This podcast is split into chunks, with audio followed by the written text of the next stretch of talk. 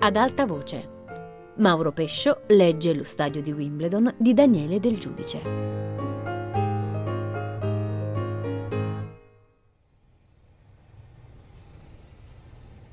Le scritte luminose si sono spente adesso.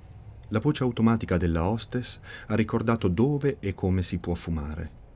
Slaccio la cintura e spingo leggermente indietro lo schienale, fra mani che si sollevano per regolare le bocchettine dell'aria fredda e innaturale, o accendono sigarette finalmente, o cercano nella tasca del sedile davanti qualunque cosa da leggere, anche i dépliant interni con le silhouette e i salvagente.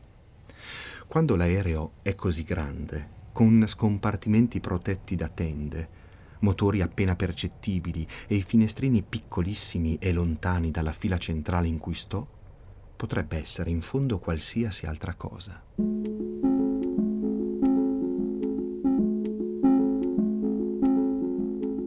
Molto più avanti, nel colore celeste grigio della cabina, un comandante di cui ci è stato detto il nome starà guardando sulla console la pallina dell'orizzonte artificiale che torna lentamente in piano, solidale con la sagoma disegnata dell'aereo e con l'aereo stesso, tutti in un volo uniforme e rettilineo dopo una lunga salita, quando la hostess è passata per il corridoio con una camminata da montagna. Lui, o il suo secondo, avranno preso la radiale 292, un'uscita standard sul mare da Roma a Fiumicino Dopo 40 miglia avranno virato a destra sul punto alfa per circa 23 gradi, quanti ne occorrevano per imboccare quella linea ideale, spostata di 315 gradi rispetto al nord magnetico, che un segnale in altissima frequenza e dunque imperturbabile dal cattivo tempo traccia fra la stazione VOR dell'Elba e la prua dell'aereo. Avranno fatto attenzione a come si consumava via via realmente quella retta ideale, a 800 km l'ora e a 31.000 piedi di quota. Avranno seguito i numeri decrescenti sul DME, il misuratore di distanza dal VOR, fino allo zero, apparso esattamente sopra l'Elba. Poi, con una virata a sinistra di soli 7 gradi, così futile che nessuno di noi se ne sarebbe accorto, avranno preso la nuova radiale 322 che va dalla loro cloche al VOR di Torino. Del resto tutti gli aerei vanno nel cielo lungo queste corde fra stazioni, distanziati e intervallati come carrelli di una funivia. Passano sui punti intermedi. Il comandante, o più probabilmente il secondo, avrà aperto la carta e controllato le distanze parziali. 25 miglia fra Mauro e Corner, 55 fra Corner e Yankee, un triangolino immaginario poco più a sud di Genova. La carta sarà stata una sezione, il foglio dell'Europa centrale della più generale e mondiale carta di navigazione aerea. Questa è basata sulla più antica carta di Mercatore, la carta con cui si costruiscono quasi tutte le altre, dato che si può immaginare come la proiezione della Terra su un cilindro tangente alla sfera dell'equatore, sul quale il mondo tagliato con le forbici venisse rotolato e poi srotolato e messo in piano. I meridiani restano equidistanti, i paralleli si piegano, convessi verso i poli, bocche sempre più sorridenti al nord e sempre più tristi al sud. Ma la carta di Mercatore non è una proiezione geometrica, è inventata con un calcolo preciso e con una matematica quasi perfetta. Il suo secondo nome è rappresentazione. Loro, ripiegata la carta, si saranno congedati dal controllo di Roma e annunciati a quello di Milano seppure per un passaggio così distante. Avranno salutato con la sigla che è dipinta sull'ala IDOFN. E siccome detta così poteva risultare incomprensibile e c'è un accordo sul modo di sillabarla, si saranno presentati come India Delta Oscar Foxtrot November. E dall'altra parte qualcuno avrà apprezzato la correttezza della formula. Poi avranno selezionato la radiale del Vor di Saint-Pré, una stazione al di là del Monte Bianco, e anche quella sarà stata una virata leggerissima, appena 9 gradi a destra. È un viaggio quasi rettilineo, anche se non si segue più una rotta perfettamente meridiana come una volta. Sopra ogni VOR regoleranno di nuovo gli strumenti, con la soddisfazione che danno movimenti misurati attorno ad interruttori di precisione. Al centro, sotto l'anemometro, l'orizzonte artificiale e l'altimetro, avranno regolato lo strumento molteplice che trasforma i segnali radio in una rappresentazione pittorica della situazione. Lì la radiale sarà diventata ogni volta visibile come un indice verticale, una barretta arancione sulla destra. Lì in particolare avranno guardato i loro occhi, controllando che la sagomina dell'aereo fosse sempre parallela a quella barra e dunque che tutto fosse in rotta. Certamente potrebbe accadere anche adesso, anche qui, sebbene come somma di circostanze, cioè come sempre accade. L'avaria di alcuni strumenti da cui ricavare indicazioni indirette e loro non se ne accorgerebbero la richiesta del controllo di Ginevra di scendere di quota per mantenere la separazione verticale con un altro aereo, il temporale fra le nubi del Monte Bianco sulle quali loro si stanno abbassando, nel temporale un improvviso calo di pressione e l'atmosfera improvvisamente rarefatta, come in alta quota. L'altimetro ne risentirebbe, dato che funziona in base alla pressione esterna e non all'altezza, e indicherebbe cifre immaginarie e irreali. Loro volerebbero fra nubi e pioggia ben al di sotto dei 18.500 piedi che la carta indica qui come tassativi per scavalcare la vetta con un buon margine. Forerebbero le nubi di colpo. A 800 km l'ora relativi al suolo, il tempo non è frazionabile in alcun movimento. Forse intuirebbero, oltre il parabrezza e i tergicristalli velocissimi, una massa bruna e bianca e quell'immagine ipertesa dall'adrenalina resterebbe nei loro occhi, se è vero che la retina trattiene l'ultima visione. Per noi sarebbe solo un fragore forte, molto forte, troppo forte perché anche questa volta i danni siano riparabili. Vedremmo, no, non vedremmo nulla, nemmeno il bagliore della materia tutto di noi, compresi gli occhiali, andrebbe avanti a 490 miglia orarie, mentre il resto fuori attorno è immobile, abitualmente.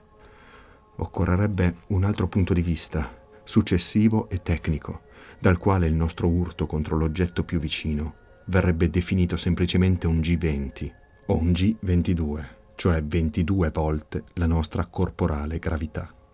A quella pressione gli spazi fra le cellule si sarebbero modificati notevolmente, aumentando o comprimendo gli intervalli in un generale mutamento della coesione, in una disposizione inedita, e alla fine si sarà trattato soltanto di una piccola rivoluzione della mia forma complessiva, in un mare di camicie, pigiami e Samsonite di velte.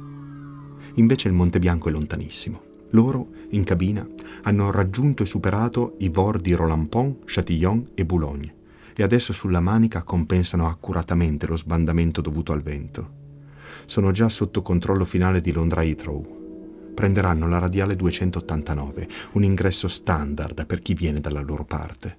Poi regoleranno lo strumento sullo zero reading, cioè sulla lettura zero, quando la barretta delle ascisse è perfettamente ortogonale a quella delle coordinate.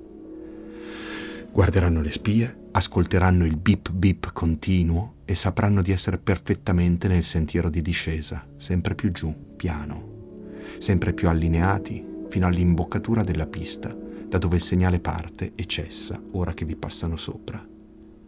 E poi siamo atterrati come sempre, con un sobbalzo e un sospiro. Seguo gli altri lungo il tubo di uscita dall'aereo, nella comune perplessità di essere in un luogo diverso da quello di partenza.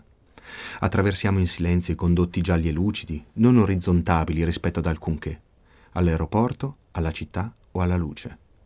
Aspettiamo allo slargo dei bagagli, guardiamo tutti la valigia che gira dimenticata. Qualche attimo dopo diventa invisibile nel nuovo flusso di bagagli. Passo i controlli, seguo le indicazioni ad ogni svolta il nostro gruppo si dirama, formando un'istantanea genealogia. Dopo le scale mobili resto fermo sul tapis roulant. Scendo ancora, fino alla metropolitana.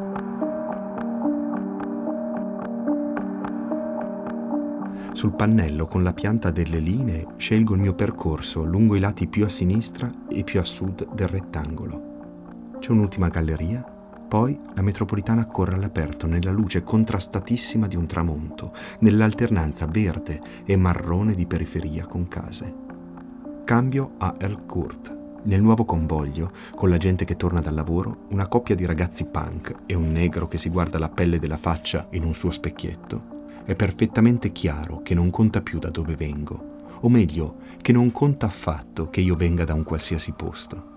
A Wimbledon Park mi alzo e scendo. Resto un attimo sul marciapiede della stazione all'aperto, bassa fra due colline di alberi. Salgo una rampa di scale, emergo in una strada quieta con ville e qualche negozio. È la strada dove abita lei. Chiedo se c'è un albergo. Il ragazzo si guarda attorno come se dovesse vederlo, poi dice no, deve andare a Wimbledon. Riaffondo nella stazioncina con un po' di stupore per quei pochi attimi, i primi da parecchie ore in cui ho preso aria e la luce che rimane. Wimbledon è la stazione dopo. La metropolitana finisce lì, proprio con i respingenti. All'autista del taxi ho chiesto un albergo. Lui imbocca una strada con villette, senza negozi ma perfettamente uguale a quella di Wimbledon Park. Probabilmente uguale a qualsiasi strada di un sobborgo londinese urbanizzato in epoca vittoriana. Una delle villette è l'albergo. Suono, dico vorrei, eccetera, Seguo la ragazza lungo le scale, passando davanti a un living con le luci basse e la televisione accesa. Siamo arrivati al sottotetto. Lei apre, mi lascia in una camera grandissima e accogliente che adesso non ho il tempo di guardare. Invece tiro fuori un po' di cose, esco dalla stanza, mi infilo nel bagno. C'è una grande vasca fra pareti verniciate a smalto, la riempio fino all'orlo. Penso un grande bagno. Resto disteso, evaporato. Guardo sul soffitto i disegni della condensa, vedo la cordicella della luce, sollevo il braccio, la tiro, buio, luce, la tiro di nuovo. Mi piace il clic elastico, ancora più elastico per la lunghezza della cordicella. Mi piace il tepore uniforme nell'oscurità.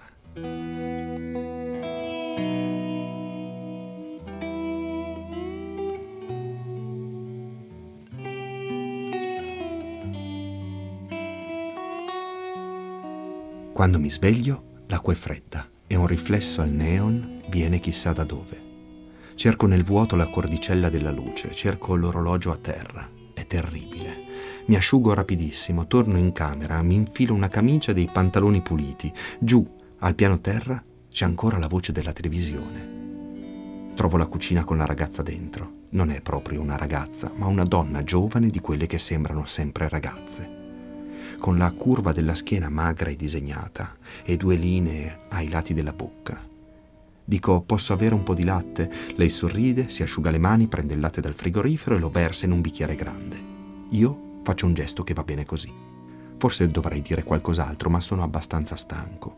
Inoltre non è sicuro che si siano accorti della mia defiance nella vasca. Così mi aggiro davanti alla porta della cucina, come se volessi guardare fuori. Invece scivolo via col bicchiere, piano, fino alla stanza della televisione. Col ragazzo seduto sulla poltrona ci facciamo un cenno. Poi guardiamo in silenzio le corse dei cavalli e la vittoria di Gogo Dance, nome che negli ultimi metri il telecronista, in un riquadro col suo cappelletto, ripete ossessivamente, sopratono, ggden, ggden, rendendo in effetti l'idea del galoppo. Anche il ragazzo non è proprio un ragazzo, nonostante i biondi capelli lunghi e l'aria sorniona. Dopo un po' si alza, fa un saluto pacato ed esce.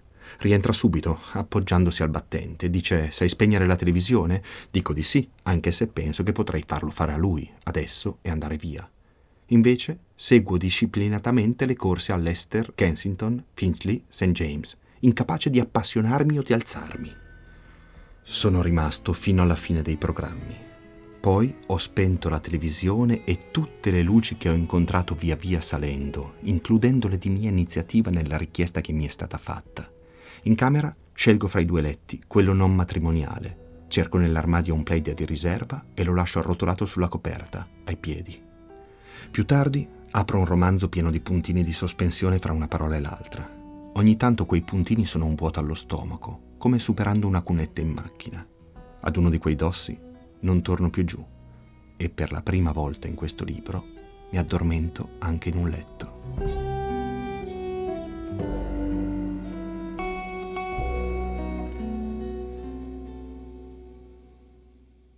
Il risveglio è in una luce calda, nella trasparenza delle tende, e con la sensazione di aver fatto sogni che non appartengono a me, ma sono della stanza, lasciati qua da centinaia di sognatori precedenti. Me ne sto disteso, fisso il lucernaio proprio sopra il letto, che ieri sera non avevo visto. Poi mi alzo in piedi, mi allungo tutto per scostare la tendina del finestrino e aprirlo. Metto fuori la testa, con gli occhi a filo delle tegole. Fuori ci sono un po' di giardini e un po' di case, poi il centro di Wimbledon e più in là il gomito del grande fiume e dopo ancora le forme vaporose e lontane della città. Scendo giù, stacco la teiera dal filo elettrico e la sciacquo nel lavandino, abbastanza preoccupato per le lamelle di calcio che vengono via. L'appoggio sul tavolino e le riattacco la sua spina tripolare, grande, di cui mi piace la consistenza. E poi l'essermi lavato e rasato, l'aver atteso lo scatto della teiera, l'aver messo un filtro nel bicchiere, l'aver aspettato che l'acqua si colorasse e nel frattempo, dato che sono sempre preoccupato dal frattempo, l'essermi vestito. In realtà tutti questi gesti che avrei dovuto fare con meno attenzione, nonostante la mia passione per le traiettorie della mano, erano lenti, non soltanto per la naturale lentezza del mattino, ma per distrarmi da un pensiero fisso, che è oggi la conoscerò. Il pensiero sono due pensieri, opposti rispetto al tempo. Uno è come farò ad aspettare fino alle quattro e l'altro avrò abbastanza tempo fino alle quattro per prepararmi all'incontro. In un senso o nell'altro, il risultato è una leggera ansia. Giù il piano terra sembra deserto, come il resto della casa. Nessuno nel living, nessuno nelle altre stanze. Vado in cucina. La porta finestra sul giardino è aperta. Loro sono lì. La ragazza donna, il ragazzo uomo e un bambino veramente bambino che scalcia contro il cielo. La ragazza viene verso la porta finestra. Dice, di là, nella sala da pranzo, può fare colazione. Dico che non ho voglia di mangiare. Lei dice, sicuro? Io dico, eh sì. Lei apre un cassetto della cucina e prende una chiave lunga attaccata ad uno spago. Dice, è la chiave del portone, così non ha bisogno di suonare. Metto la chiave in tasca. Lei mi sembra perplessa. Sorrido. Dico che tutto va assolutamente bene. Vado via. Non so bene che cosa fare ma visto che ho la chiave in tasca dovrò uscire ed esco.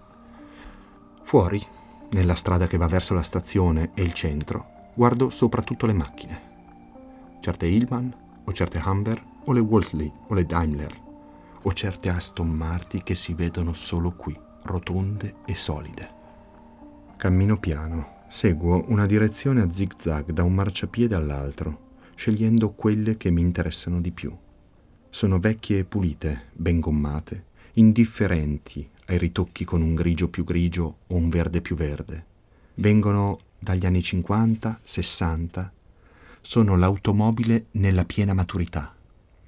Dopo l'eleganza spigolosa dei parafanghi esterni e dei radiatori verticali, e prima dell'indifferenza affettiva alle forme, della pura e semplice funzionalità. Dentro la selleria è quasi sempre riparata col nastro adesivo, anche se è il sedile di una Jaguar come quella che adesso mi sono fermato a guardare. È la più bella perché fu una berlina media nelle dimensioni, veloce, possibile. Guidandola resta probabilmente la sinusoide morbida del cofano e dei parafanghi come un fondo fisso nella percezione grigia e filante della strada. Cammino ancora sui marciapiedi bassi, in una rarefazione abbastanza piacevole, comoda. Solo più avanti, nella via principale, gli smalti acquistano la loro vera densità. Il bianco delle finestre, il nero dei taxi, il giallo delle insegne, il rosso speciale degli autobus. Ho preso uno di quegli autobus per tornare a casa. In effetti ho pensato proprio casa e non albergo. E ormai credo anche, qualunque cosa sia, di essere l'unico ospite. Salgo in camera senza incontrare nessuno. Mi sdraio sul letto che è già stato rifatto. Sfoglio una cartella di appunti, come se si trattasse di ripassare la materia. Naturalmente non viene fuori nulla, anche perché mi sono distratto immaginando piuttosto la casa della signora Blumenthal e lei stessa. Cerco di ricavare il più possibile dal molto bene con cui lei ha chiuso la telefonata. Era un molto bene lento, con un fondo ironico e tollerante, o così mi è parso. Sto sdraiato a lungo, guardo il celeste compatto oltre il lucernaio. Prima ho pensato una lettera per ogni riquadro del finestrino. Poi ho provato e riprovato finché si sono formate quattro parole a croce, che potevo leggere in orizzontale e in verticale. Ci è voluto un po', perché era difficile tenere a memoria quelle che andavano bene senza buttarle con le altre. Alla fine mi sono spaventato. Ogni parola aveva un significato netto per la situazione qui. L'ho preso come un segno, segno che non mi avrebbe fatto bene aspettare oltre in quella stanza.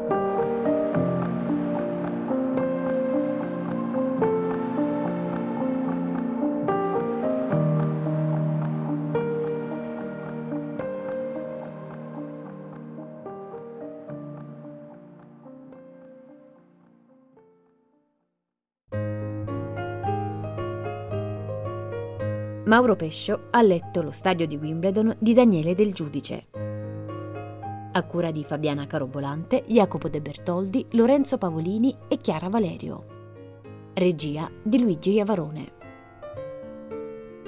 Tutte le puntate sul sito di Radio 3 e sull'app RaiPlay Radio. Ad alta voce è un programma Rai Radio 3.